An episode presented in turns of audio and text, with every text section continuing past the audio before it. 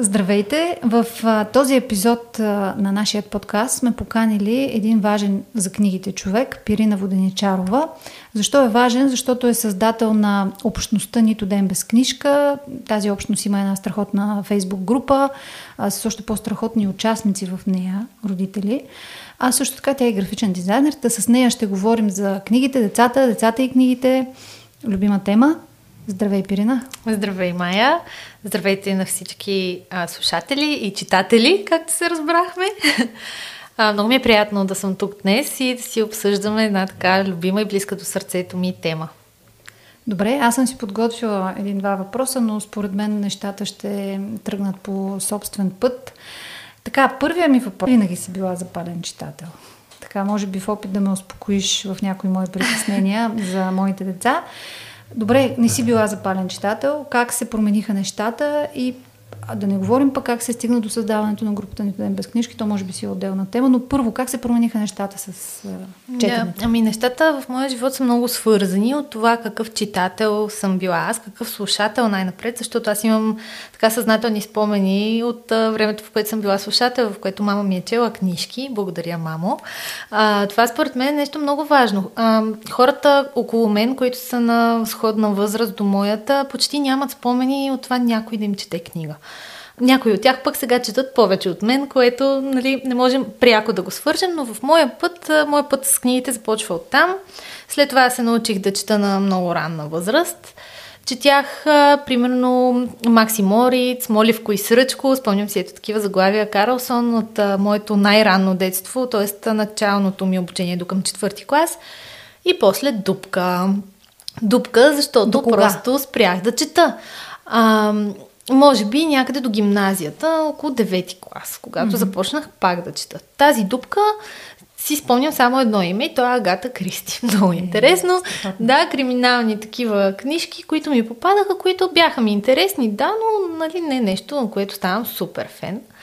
А, съответно, аз си мисля сега, защото а, и с Анастасия Грозва, която е психолог и психотерапевт, правим едни срещи за родители и на тях така съм я чувала, как много често говори, че децата до към 7-8 годишна възраст имат така турбулентни периоди и въобще турбуленции в тяхното развитие, когато родителите имат по-сериозна роля. И после преди тинейджерството има ето тази дупка между 8 и около 12 години, може би, когато децата така им е равно не им се случва нищо. В този период, така около мен нещата са били много равни, без да. амплитуди и както нали, не съм имала някакви спадове, не съм имала обаче и възходи, нали, нещо така да ме запали, кой знае колко. Не си търсила нещо. Също. Не съм търсила, не съм имала необходимост. А от родителите ми това, което съм чувала е било задължителната литература, задължителната да. литература, която вярвам има своето място, но нали, всички знаем, че не е само тя. Да, да, ние с Вал говорихме за задължителната литература, мястото да. и функцията изобщо каква трябва да бъде, но... Да, и след това станах читата пак, както казах, в гимназията, заради един единствен учител, който така беше подхванал, учителя ми по цикъла, философския цикъл. А, тогава още с влизането на психологията, той започна да ни дава книги за лятото. Даваше ни 6 книги, ние бяхме 6 паралелки и знаехме, че за следващата година ще имаме цяла година по една от тези 6 книги да пишем доклад. Интересно. Как сме я разбрали и въобще така малко по-тип философско есе да пишем в по-разтегнат формат и на мен това ми беше адски интересно. Аз много обичах да пиша и съответно книгите бяха, да речем, Лолита, Полет над Куковиче гнездо, книги, за които мен в библиотеката в Банско, защото аз в Банско си не са забранени даже. Да, там и майка ми нали, отива в библиотеката за ето тази турба книги и те я гледат, ама това за Пирина, нали? нали всички знаят, че Пирина е малко дете, да, какви да, са тези книги и може би това тогава мен ме караше да се чувствам специална и това е част от целият психологически аспект на това аз да стана пак читател, такъв запален върл читател. А, някакси се почувствах а, така, че съм по-голяма, че ми се позволяват едни книги, които нали, не всички се да. позволяват. Да, и мисля, че тази емоция и това вълнение от литературата е нещо, кое, от което много зависи дали детето ще продължи да бъде читател. И какво говорим? Говорим за един учител и за една книга на година. Да. Значи колко малко е необходимо да се превърне едно дете, което не чете в дете читател, да. а ние а, се затрудняваме с, може би именно защото разчитаме на количеството, а не на фокуса. Защото тук даже не може да, да говорим за качество, а за фокус. Да. А, добре, супер, това, това беше много интересен опит, а, споделен опит. Добре, хубаво. Стана читател. Станах. Как създаде групата Нито ден без книжки? Защо я създаде? Ами аз като станах читател, не съм продължила да бъда така читател постоянно. Mm-hmm. нали? Това пак не беше нещо, което си върви с една скорост. При мен пак имаше възходи, спадове. Една година, примерно, в която не чета нищо. А, после открих и нехудожествената литература в света на възрастните. Започна да ми става интересна, но нищо никога не успя да измести за мен детските книги в моя личен живот. Не в живота ми на родител, аз просто продължих да си търся стари книжки вкъщи на тавана, комиксите на баща ми Дъга, един кашон бях изровила и ми бяха толкова ценни, скъпоценни. А, тези неща съм продължила да ги обичам и мисля, че а, в много голяма степен детските книги имаха роля в моя живот а, от към визуална култура. Винаги ме влечеше визуалното. Пак. Да, така, така си продължи моя живот и просто това присъстваше в него винаги. А, и покрай сина ми, съответно, ги преоткрих не като качество, не като вид литература, защото тя нали, е била в моя живот, но като количество. Просто като все повече и повече детски книги започнаха пак да влизат у дома. Не бяха вече а, нещо супер, така специално тип колекционерско за мен, а ми станаха ежедневие. И когато ми станаха ежедневие, те вече беше на годинка, аз така образувах една нужда, хванах тази нужда а, и си я запълних, като направих групата и намерих самишленици. Колко бързо? Сподели ви нещо за историята. Сега знам, че е в момента около 30 хиляди. Да. Колко бързо, как се разви като време? Просто ми е интересно колко бързо тази идея е срещнала подкрепа. Ами, аз реално започнах с един хаштаг в Инстаграм, като това си ми беше. Да. Тя това се казва така, групата е с хаштага отпред, защото започна като хаштаг в Инстаграм и аз ти казах, дай да направя една група, като идеята ми беше просто там вътре да се съберем едни 20-30 човека и да, да си говорим. нали, но много бързо, за, още за първите месеци станахме стотици хора, после почнахме да ставаме много бързо хиляди хора. И до края на първата година вече бяхме 10 000 човека. И това беше една огромна цифра. Аз не мога да си представя. И мога, защото съм била примерно на рок-концерт и знам какво са 10 000 човека на едно място, но просто не мога да си представя 10 000 човека, които се вълнуват толкова силно от едно нещо. И това, че е нишово, според мен, така привлече много хора, защото те си запълват точно тази нужда, точно на това място. Това е много вълнуващо да ти кажа. Аз дори като издател мога да го кажа, защото като читател а, човек си мисли, когато е далеч от бранша, си мисли, че читателите в България са стотици хиляди, да не кажем милиони. И когато стане в бранша, като дойде и като си помисли сега как ще произведе 100 хиляди книги, всъщност се оказва, че той няма нужда да произведе 100 хиляди, ами всъщност нормалният начален тираж на една книга е хиляда, mm-hmm. да не кажа, че някой път Които е 500. се стараеш да, да стигнат до да, хората. И, и, и след това всъщност се оказва, че тези хиляда книги може да ги продадеш за една година, но може и да не ги продадеш за една да, година. Именно. И всъщност ти установяваш колко голяма разлика има между представите ти и реалността и затова 10, 20, 30 хиляди души, които активно се интересуват от книгите, е страхотна новина. Всъщност. Страхотна да, новина. и то от детските книги. Да. Нали? Нещо толкова нишово за мен а, аз съм свикнала в моя живот, нали, в България, не че друга да сигурно също не е така, това си е мой опит, че а, фония няма, по принцип, почти никъде. А тук фонията някакси е така стеснена и, и хубаво се излива един материал на едно място, ако мога така образно да се изразя. Просто това всичкото човешко внимание върху детската литература, аз така си го представям. И то е много концентрирано, много наситено. Да. Един мой приятел обича да казва, че когато времето е минало бързо, но пък усещането ти е, че е било гъсто, значи всичко е хубаво и на мен така там интересът е гъст. Има го плътене. И това също много ме радва, защото първо, че аз харесвам, че живея в, на такова място, където ето наоколо има толкова много хора, Онзи ден една дама в групата ми писа, че ме е видяла в Кауфланд. Видях го това, да, видях го. да, и, и просто а, много е готино, защото ние хем сме малка страна и София всъщност, която на мен ми се струваше, едно съм в Нью Йорк, когато аз от Банско, нали, през Благоевград и идвам в София, тук ми е огромно всичко.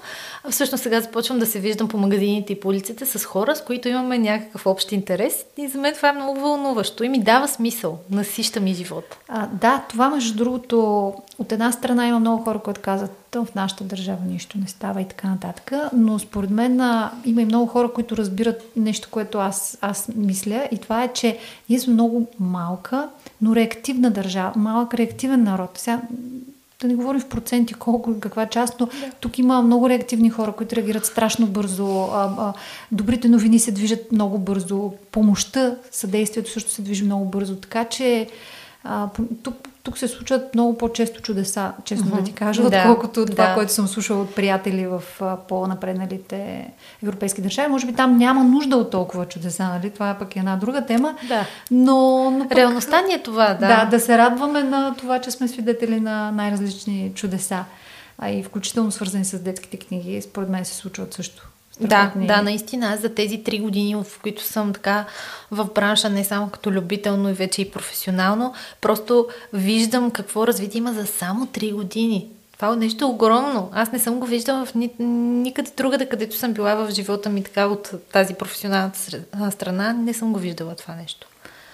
Да, а, така е. Аз също го виждам и като издател, и като родител, разбира се, а, и като читател също. Добре, а, сега да върна аз малко към а, нашата тема. Защо е важно да се чете според тебе?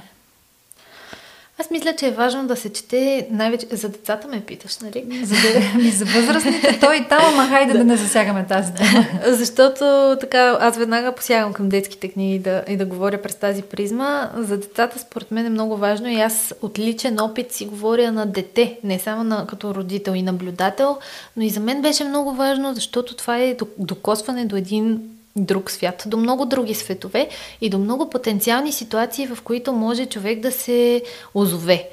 И аз го виждам и с моя син, който е малко по-чувствително дете. Така, ако разделим децата на по-чувствителни и по-малко чувствителни, моето от по-чувствителните и реагира много, много на, на външната среда и на най-различни ситуации, по-реактивен.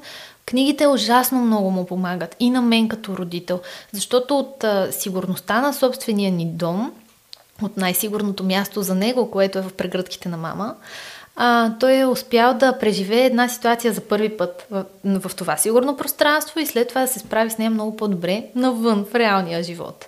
Съответно, на мен също като, и като възрастен, пак книгите ми помагат. Вкарват ме в едни такива м- философски дебри, където аз успявам да си намеря някои отговори за себе си, за света, за взаим, взаимоотношенията с хората а и са страхотни за разсейване и за запълване на времето. Защо трябва да посягаме? Аз усещам как аз посягам към телефона във всеки един момент, в който да. ми е скучно. А да. когато имам книга на нощното си шкафче, посягам към нея. А, да, това е много интересно. Аз също, между другото, посягам доста към телефона си. Аз съм запален читател. Да. А, и това, което виждаме, е, че а, книгата просто е още един начин да изживееш нещо хубаво по различен начин. Аз, например, сме се случва така. Прочитам книга, това не ми е достатъчно. Намирам филма, изгледам филма. След това намирам аудиокнигата, слушам аудиокнигата. Да. Ако, ако нещо много ми хареса, аз искам да го гледам от да всички възможни страни. да. да, защото всяка медия дава нова гледна точка, нов, нов поглед, нов, нова перспектива. А, и аз също мисля, че е важно да запазим книгите. Децата си много е трудно, просто защото конкуренцията е голяма в момента. Но продължаваме така битката. Ами според мен трябва да видят и децата смисъл в това нещо, а те ще го видят с течение на времето и с много опит и с много говорене и така нататък, защото сега живеем във време, в което създаваме такива, създаваме фастфуд за мозъка. Тоест, ние гледаме примерно 10-минутни, извинявам се, 10-минутни видеа, а, в които много бързо нещо ти се смила там и ти се изплюва и ти го изконсумираш и после обаче то не оставя следа. А ти в един момент започваш да се чувстваш като балон пълен с въздух. Аз съм го изпитвала това като възрастен човек. Сигурна съм, че и децата, тинейджерите особено го изпитват. Ам, и когато имаш нужда от повече смисъл, започваш да търсиш по-комплексни неща, да влизат в твоя живот и да те завладяват. И такова нещо много лесно можеш да си набавиш с книгите. Много лесно. То просто е достъпно и е ето там, е на една ръка разстояние. Само чака да го грабнеш, но трябва да имаш някой да те съпроводи, така че ти да разбереш смисъла от това нещо. И тук е много важната роля на родители, педагози, да, всички значи възрастни в живота да, на Следващият ми въпрос, точно, виж как добре отиваме към него. Добре, а, като родители, каква е нашата роля, какво, какво можем да направим. Хайде да не казваме трябва думата, че а, тя е много натоварваща, но какво можем да направим? Аз ще бъда много голямо клише с това, но да даваме личен пример. Ужасно важно ми се струва това да даваме личен пример и аз самата също се усещам пак от а, своя опит да кажа, че а, да, чета на детето, но усещам се, че той не ме вижда толкова често мен да чета за себе си. И как аз очаквам това дете да стане читател, защото сега е слушател, да стане читател, когато той не ме е виждал аз да чета за удоволствие за себе си. Нали, виждаме малко пъти според мен. И сега съм се фокусирала да променя това, да ме вижда, да, ме, да вижда, че аз в моментите, в които ми е скучно, посягам, може да е към вестник, може да не е към книга. Сутринта, примерно, четох Капитал, вместо да, да, да си гледам да. в телефона, нали?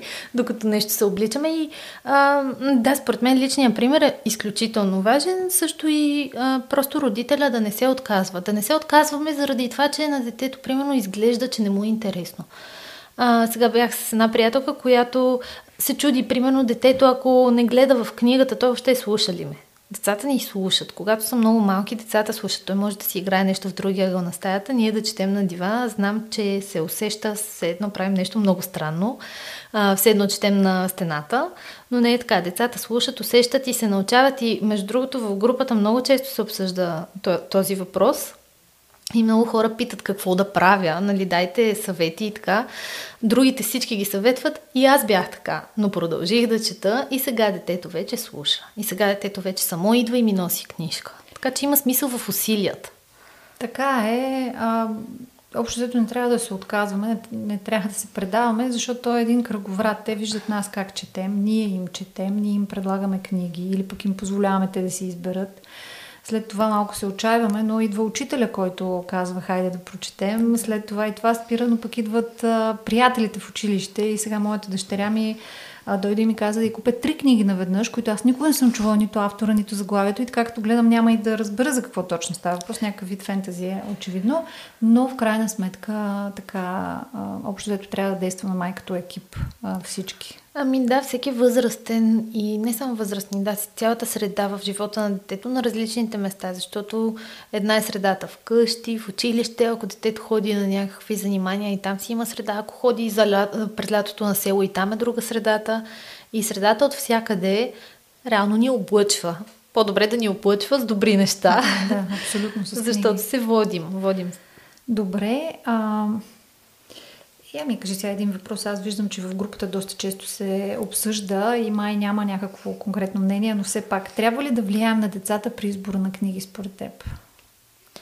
Ами, според мен зависи. Зависи от в каква възраст, от каква гледна точка и какъв е мотивът ни да го правим. Аз, например, смятам, че в най-първите години на детето родителя е огромна цетка за заобикалящата среда. И да речем, това ми е едно от един от най-любимите примери, които давам, с ам, двете книги на издателство Дакелче, първите две пчелите и дърветата, които преди три години, когато бяха чисто нови на нашия пазар, аз дори имам близки приятелки, които са ми казвали, какви сте странни книги. На мен са ми грозни тези книги. И тези книги, които бяха ста, странни и грозни, сега имат нов тираж, защото започнаха хората да ги възприемат. По същия начин и децата започват да възприемат. Ако, да речем, дома ни е пълен с такива книги, на детето може би ще му е много странно да види книга с иллюстрации от, от Дисни филмчета. Ам, не, че има някаква крайност, в която препоръчвам да бъдем, но ам, искам да кажа, че ние влияем. Искаме или не. И в първите години на детето е много хубаво да внимаваме как точно влияем, защото подбора е наш. Това да. детето какво ще избере само в книжарницата на 5 годинки, да речем, много зависи от това какво е виждало до сега. Със сигурност ние имаме, между другото, на събития ни се е случвало и продължава да ни се случва идат родители с деца на около годинка, които дават на децата правото да избере. А, аз разбирам, че това е най-вероятно родителски подход, а, но не съм убедена, че детето може по какъвто и да критерий да избере.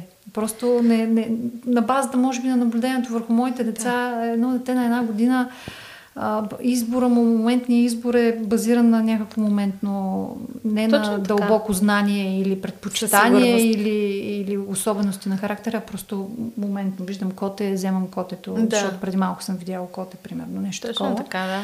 А, и да, със сигурност, просто аз а, това, което а, може би то като всяко нещо тук може би трябва да е средата. Аз така разсъждавам, като гледаме дискусиите в групата, защото квали... първо ние имаме нашия конкретен особен вкус. Той може да е базиран на исторически вкус, т.е. ние да харесваме само иллюстрациите от нашето детство или само книгите от нашето детство. Така. Но това не означава, че времената не са се променили, че нашето дете ще ги харесва или че трябва да ги харесва.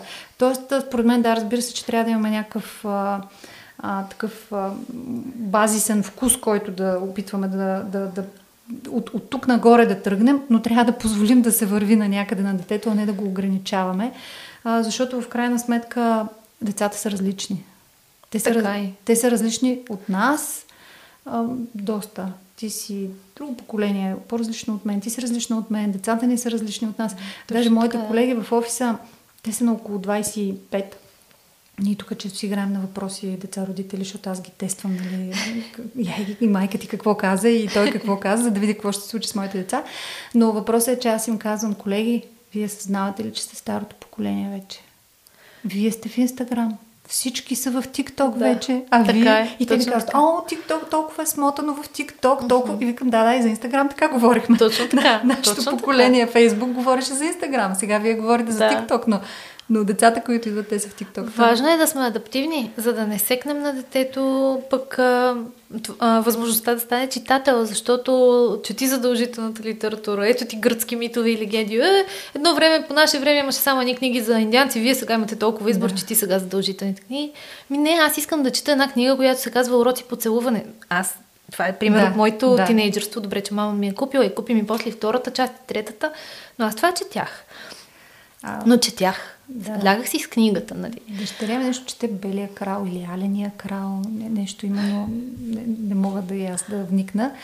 Така е, имат си интереси. Те, между другото, в каналите, които следят и, и помежду си разговарят, те наистина като една паралелна комуникация и свят си върви, в който те на мен казват, о, мама, ма кой ги гледа тези неща? Кой ги чете тези неща? И аз казвам, окей, да, нали, всеки, всяко да. поколение си има правото на а, комуникация и средства. Говорка на субективността на, на, на отговора ти. А, според теб, има ли хубави детски книги в България? Защото често срещаме оплакването, но то в България няма това хубаво, това хубаво. Чувала съм го и за детски книги. То един вид като малко навън са хубавите книги, тук не са хубави книгите. Ти какво мислиш?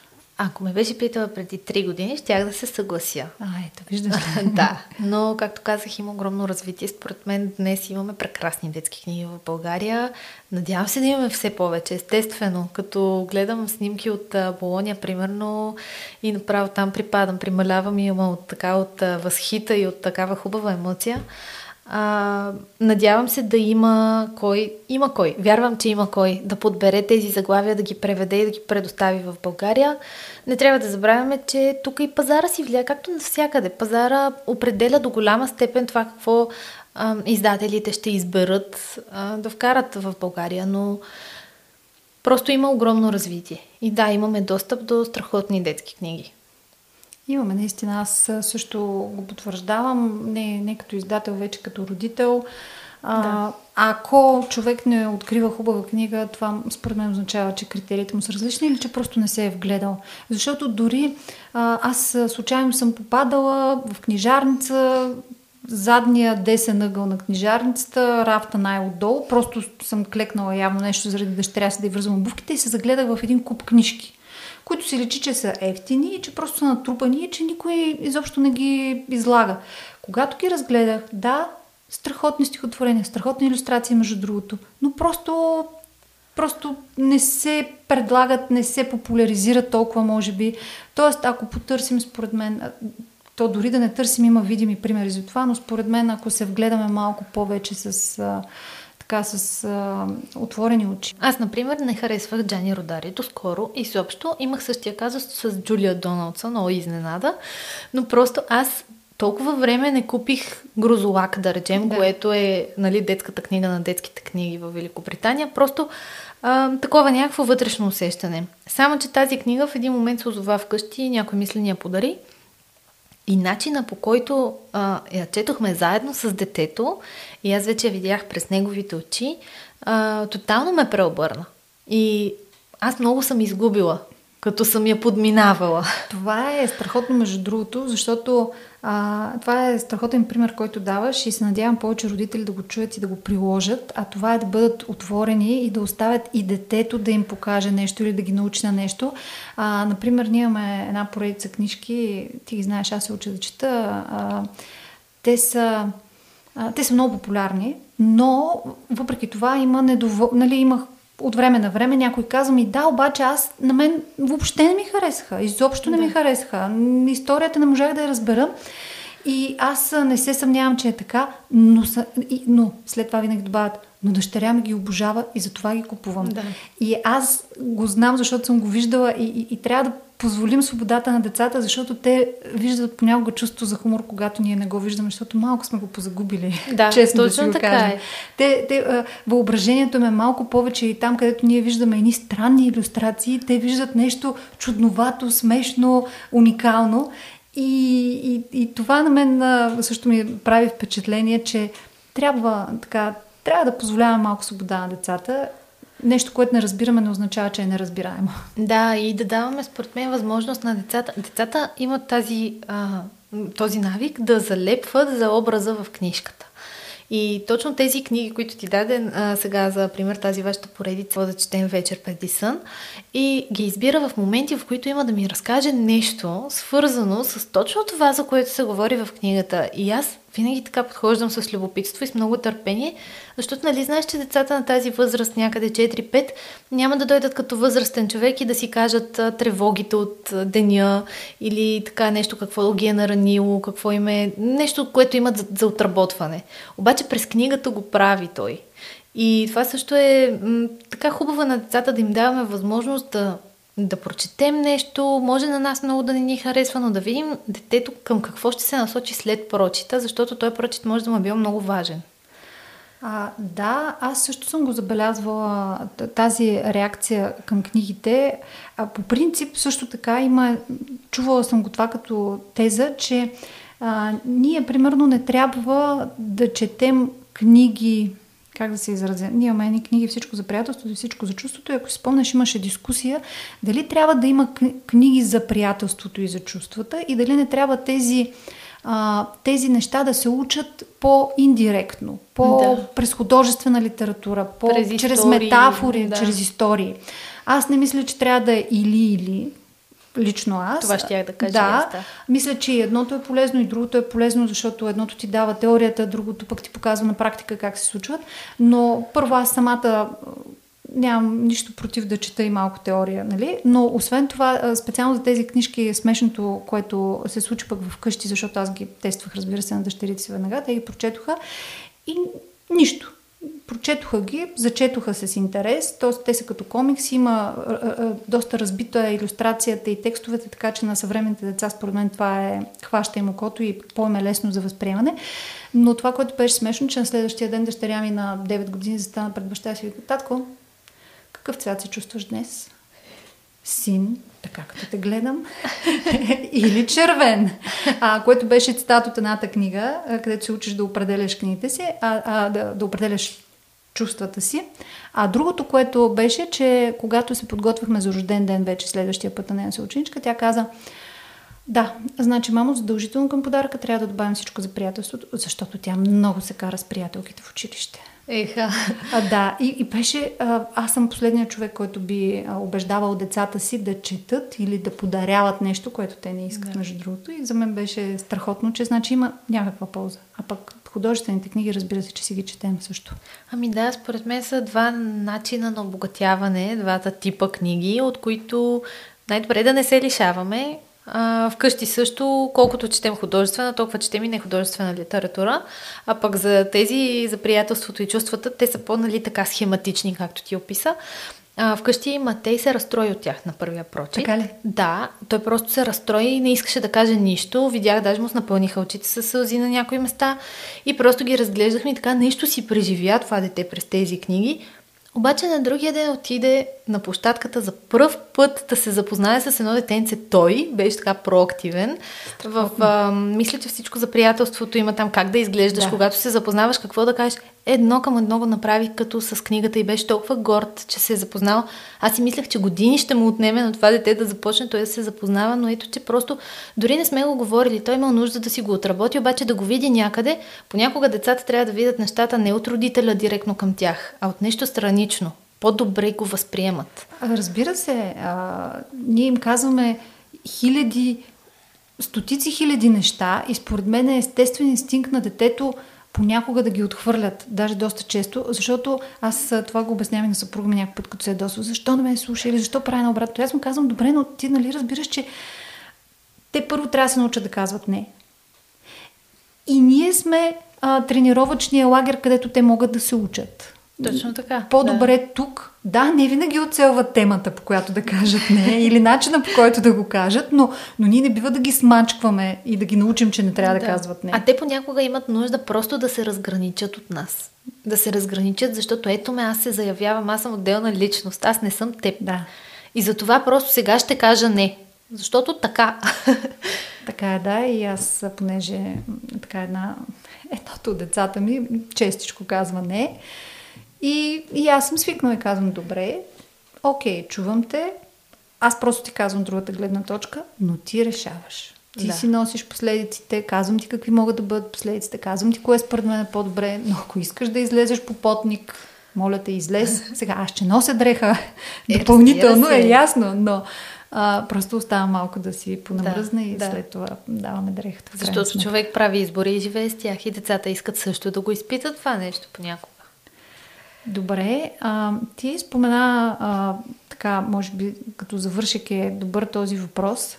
Ти искаш на мен да ми го зададеш, сега аз ще ти изпреваря, да. ще ти го задам. Или ти, айде ти го задай. Добре, хайде, аз ще го задам. А, какво ти се иска да бъде бъдещето на детските книги в България?